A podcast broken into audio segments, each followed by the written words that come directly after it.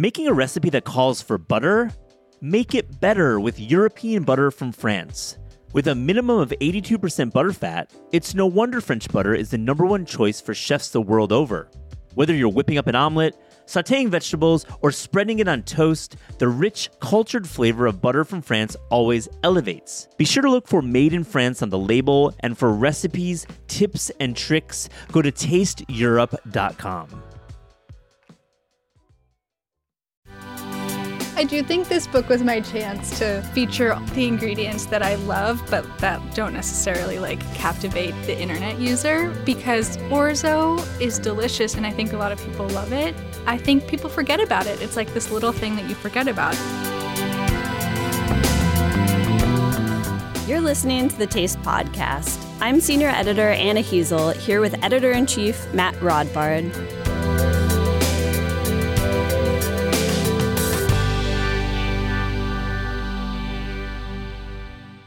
In today's episode, Anna's talking to Ali Slagle, a writer whose recipes you might recognize from The New York Times, Bon Appetit, Food 52, and many more. She's also the author of the new cookbook, I Dream of Dinner. This book is for people like Ali who spend all day thinking about what to make for dinner. Another fun topic of conversation here was van life. Ali has spent a big chunk of the past year traveling around the country in a camper van, which of course has made her cooking a lot more limited and maybe even more interesting. Here's Anna talking to Ali.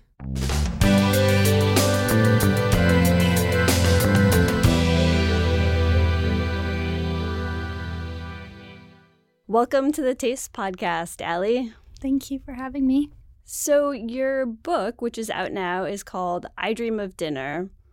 What is it about dinner that's so evocative and sort of inspiring to you? Dinner is one of those things that you kind of have to do every single day. So there's this moment for joy every day. And, you know, I think unlike breakfast or lunch, it's kind of the sigh of relief at the end of the day when at least some of our daily responsibilities are over. Yeah, and you have the whole day to think about it if you want to, or you forget about it all day and then you have to work really fast to put it together. So for me, it's like I love to think about dinner, so I think about it all day long. And I hope that that experience will help other people who forget it's dinner time and need to put something together. Totally. One of the first things I noticed about your book is that there are no measurements listed in the ingredients lists what made you decide to omit that detail that's in so many cookbooks, so many recipes? Yeah, it was, I thought about it for a really long time. I think for me, I learned how to cook by watching people cook. And the people who I learned how to cook from didn't miss everything to start. And to me, that felt like a much more natural way to cook. So I wanted to think about how to adapt the recipe form so that it captured how I like to cook, which is kind of chopping as you go and measuring as you go. The book does have a shopping list, so you're able to kind of scan it quickly and see if you have everything. But the idea really is that you're not required to have specific ingredients. It's more just if you have certain ingredients from certain categories, you can proceed with the recipe. And so many of these ingredients, you only need a little bit to go a long way. Like, I think of that pasta recipe where you crisp up some salumi and then you kind of bathe the pasta in the the flavorful fat from that. And it doesn't take that much salumi to bring a lot of flavor. Yeah, I did kind of um it was kind of like a minor obsession was thinking about ingredients that do more than one thing. So like in that recipe, my idea was like a ragu that takes a really short amount of time. And with something like a salumi um, you have the fat to carry through the pasta and sauce it, but then you also actually have meat. One of the other really fun things about this book is all of the ways that you think about what I'll call the bean kingdom, like the whole world of legumes, tempeh, tofu, thinking about this whole category of proteins as like a set of different textures um, you have a few recipes that involve crisping up beans or chickpeas in the oven. until they get kind of like crackly and like almost like a fried texture. What do you like about this technique so much? And like, what are sort of, what are like some of the possibilities once you start crisping up your beans? Yeah, I mean, I think I had a concern about this like pandemic bean trend because I worried people would get sick of beans. Um, but I really hope that people still like beans because I think they're one of the most versatile ingredients. Um, and you can kind of always have them around in a way that a lot of pantry ingredients are more like supplementary. Um, cans of beans like can really carry a meal. So crisping beans is fun because the skins kind of add this feathery texture depending on what kind of bean you use. Um, and it's in that way kind of like a garnish and a main ingredient it can play a lot of different roles. I mean, I personally am not sick of beans yet. I've eaten a lot of beans in the last two years. I'm still adding them to the grocery list, though. Yeah, and I think um, I developed this whole book during the pandemic, so I really was guided by what was available in my grocery store during that time, and I could always find some kind of bean.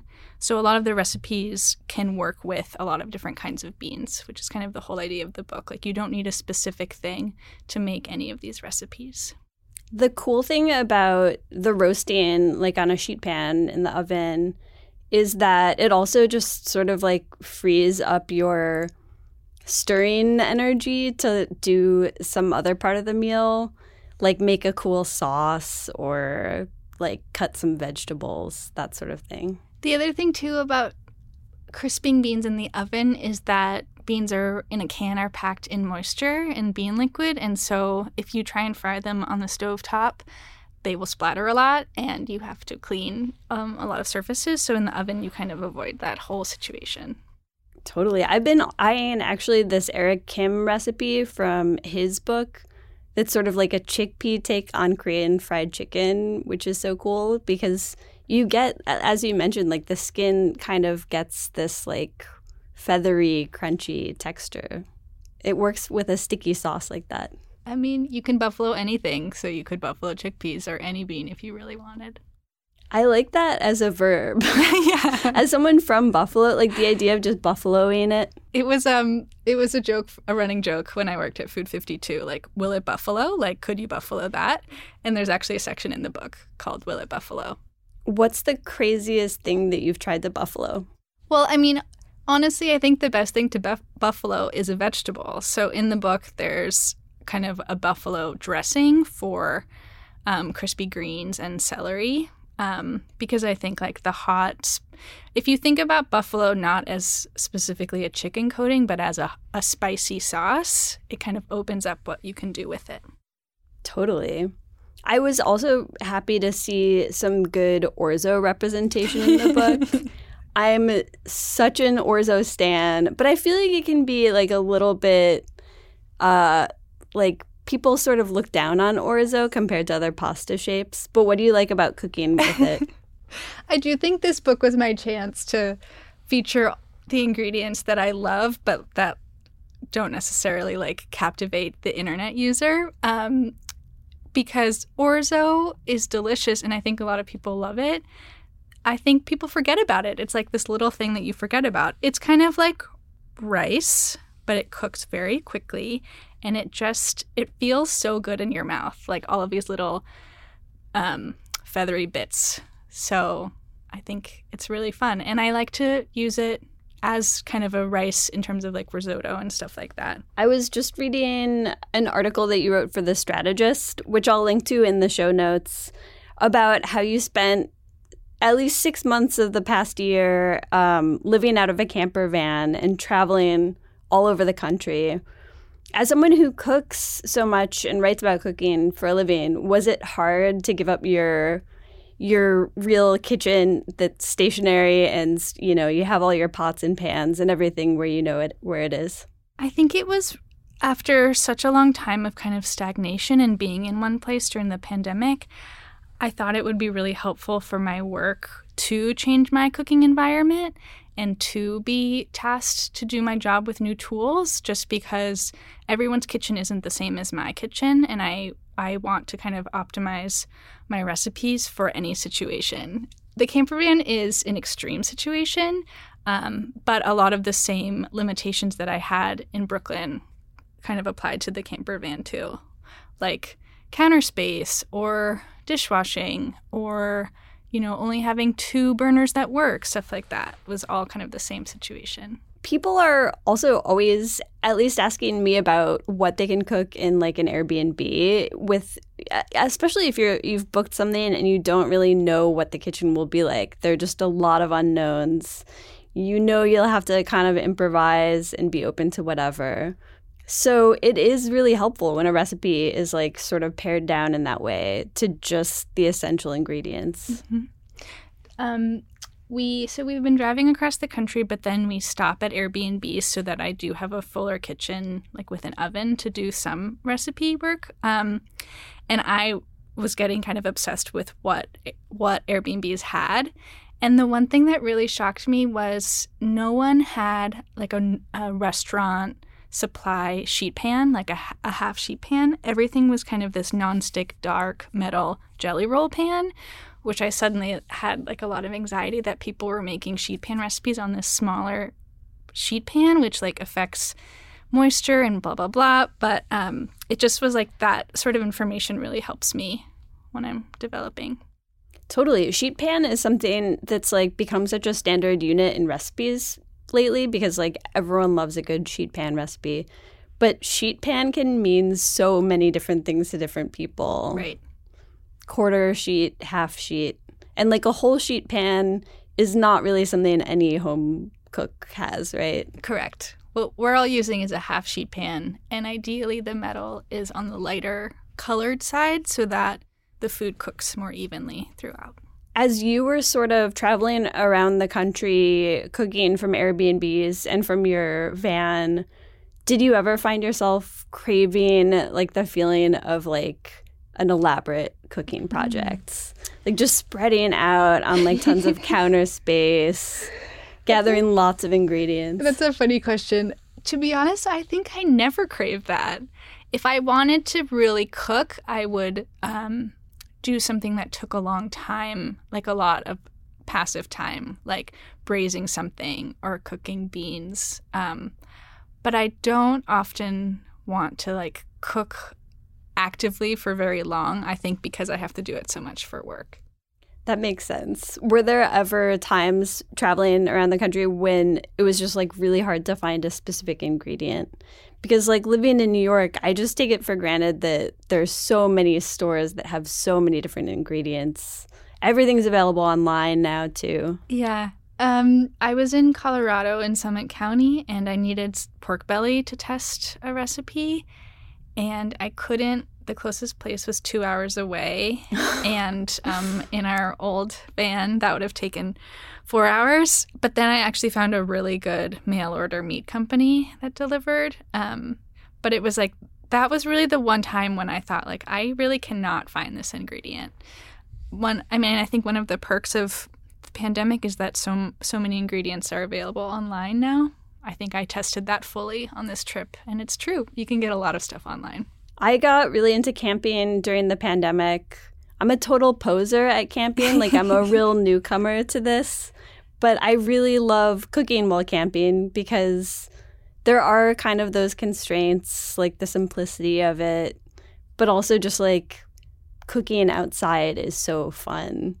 And people always sort of like associate hot dogs maybe beans, s'mores with camping. But are there some underrated foods in your mind for like cooking outdoors on a camp stove or uh, or on a fire? Yeah, I think that's the thing about camping outside is it's delicious no matter what you make. There's like something about the fire and you're outside and um, you're in a new environment. Like it just makes the simplest things taste really good. The one dish that I made, that dish, quote unquote, um, that comes to mind is we were at a campsite in South Dakota and I wanted to make just like eggs and toast. Um, and I had like fried some bacon and then I was like thinking about how I would toast the bread and I was like I could like put it in the fire and then obviously I fried it in the bacon fat and I put a bacon fat fried piece of toast with peach jam and then I was like I'm not going to make eggs like this is delicious like this is all you really need. So I think using your fats to crisp other things makes a very simple meal very good. That sounds so good. I, I like the kind of like rule breakingness of it too, like bacon fat plus peach jam, dessert, salty, meaty. Yeah, I think we put some hot sauce on it too. It was good. That sounds awesome. We ask a lot of our podcast guests this. What's a dream cookbook that you think about writing that you haven't? Oh my gosh. Um I really don't think about it. I think there's a lot of books that I wish existed, but I don't think I'm the writer for them. What's a book that you wish existed? Um, I do think a lot about. I think Samin's book, um, Salt, Fat, Acid, Heat, was probably the closest to it, but I think a lot about how you help people cook intuitively um, and how you how a recipe could help people find their own way through the kitchen. And I don't really know what that answer is, but I just think there's so much power and joy in going into a kitchen without a recipe and figuring out what you're making as you go. Um, and I just don't know the best way to, to teach people that. And I think there is a way, and there is someone who will help us with all of that. Well, Ali Slagle, thank you so much for being on the Taste Podcast. Thanks for having me.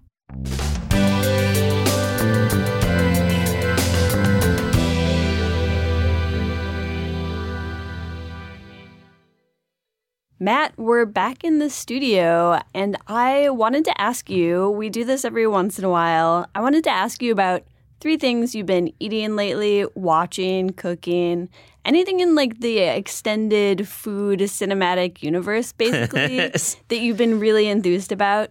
Absolutely. I think I have more than three, but I, am gonna I'm gonna focus on three right now.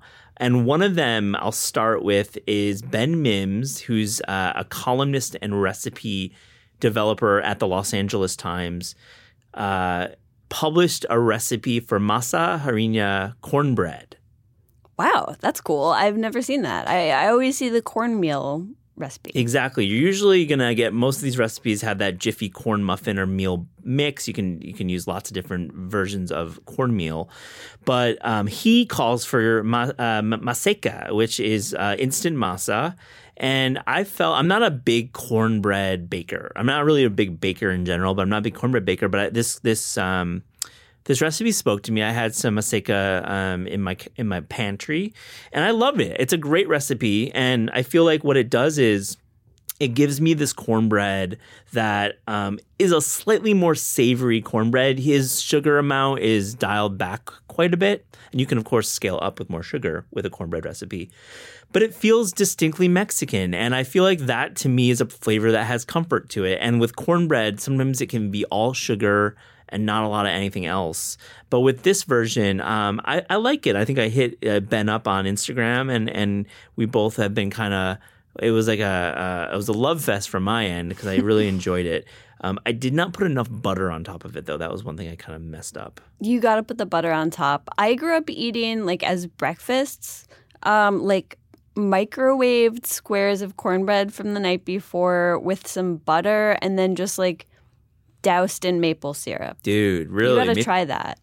We'll talk about maple maple syrup and baked goods later on in our three things segment as a little ooh. tease. Ooh, ooh. But what do you got, Anna? What's your what's your one of your favorite three things right now? Okay, a recent um, item that I ate was the stuffed cabbage at Thai Diner. I went there with a couple of friends last night, they sort of specialize in um, crossovers between like regional Thai food and like comforting American diner food. So their stuffed cabbage is stuffed with jasmine rice, some turkey, some mushrooms, and then it's kind of like braised in this coconut galangal broth. Mm. It's so good. It's like one of those concepts that doesn't sound like it's going to work, but it's totally awesome. I love that restaurant Thai Diner. It's from the duo behind Uncle Boons, uh, one of my favorite restaurants in New York, hands down. And I absolutely love that way of of of doing like the diner meets Thailand and bringing those regional uh, dishes in. Galangal, what, uh, explain galangal because I feel like like it's one of those herbs uh, that doesn't get its fair shake. It's so delicious. Totally. It's like a little hard to describe, but it's one of those things that um, when it's missing from a dish, you really mm-hmm. kind of notice. It just adds like that really pleasant, aromatic, like almost sort of what ginger does in a dish, but like with a totally different flavor profile. I think of it as basil, but like going more towards the ginger side of it. Like it's like a Thai basil, but it has it's more uh, it's sweeter actually is what I think it is to be honest. A little more rounder. Yeah. Totally. What's another one of your three things? Well, I have to shout out my new friends at Glenmere Farm um, in Florida, New York, not Florida, the state, or Florida, uh, Mississippi, but Florida, New York. Look it up. Um, it's run by uh, Kyron McGold- McGoldrick. Um, sorry if I, I, messed up your name, uh, Kieran. Um, it's such a great place. Uh, he's a vet of Cafe Boulud and Spoon and Stable, the the great Minneapolis restaurant run by uh, Gavin Kaysen. But um, up at Glenmere Farm, he's doing, um, I believe, uh, catered dinners um, that can be booked out. We were celebrating my mother in law's 70th birthday this weekend, and, and he um, and his team cooked a beautiful meal. But he's doing spring and, and summer and fall dinners as well, farm dinners. Um, I love it. He's doing like a lot of this classic, very like, I would say, tr- well trained and finished cooking that is both adventurous and comforting. He did a charred Spanish octopus with chorizo butter and yuzu aioli. And he made these croquettes, which I think are super underrated because a lot of croquettes can be a little flabby. But when you go a little oversized with the croquettes, and he made it, it was kind of like a pot pie using some young chickens that he had on the farm. This pot pie croquette. Oh, so good. Love That's a that. Genius idea because if you like thicken the bechamel enough, you kind of turn your pot pie filling into a croquette filling. Like it's sort of like hits reaches that texture at some point. And you've got this beautiful crust that Emily em- emulates the uh, crust of the of the pot pie. Really beautiful cool. dish, yeah. Uh, so yeah, check out Glenmere Farm in Florida, New York. Um, beautiful inn, Airbnb, et cetera, et cetera. Anna, what's your next one? Okay, so my next one is really revolves around citrus season. Um, I every once in a while order produce from Natoora, which is a company that's based in New York and London, I believe. And they basically partner with a lot of small farms all over the country. Um, and they deliver they they started out as a business that just delivered wholesale to restaurants. Mm, yeah, right. But during the pandemic, they started doing home deliveries. So it's really cool as a home cook to get to order these like really, really specific specialty pieces of produce. so I ordered these mandarin quats from them last wow. week, which are basically a cross, a hybrid between mandarin oranges and kumquats. You can eat the skin, but it's just kind of like a slightly sweeter, bigger, like more orange version of a kumquat. It's What's really the cool. website? It's Natoora, N A T O O R A. I have not ordered, but we've we've written about it, I believe, previously on Taste. But what else are you finding on uh, on the on the website? What else are we, can we buy?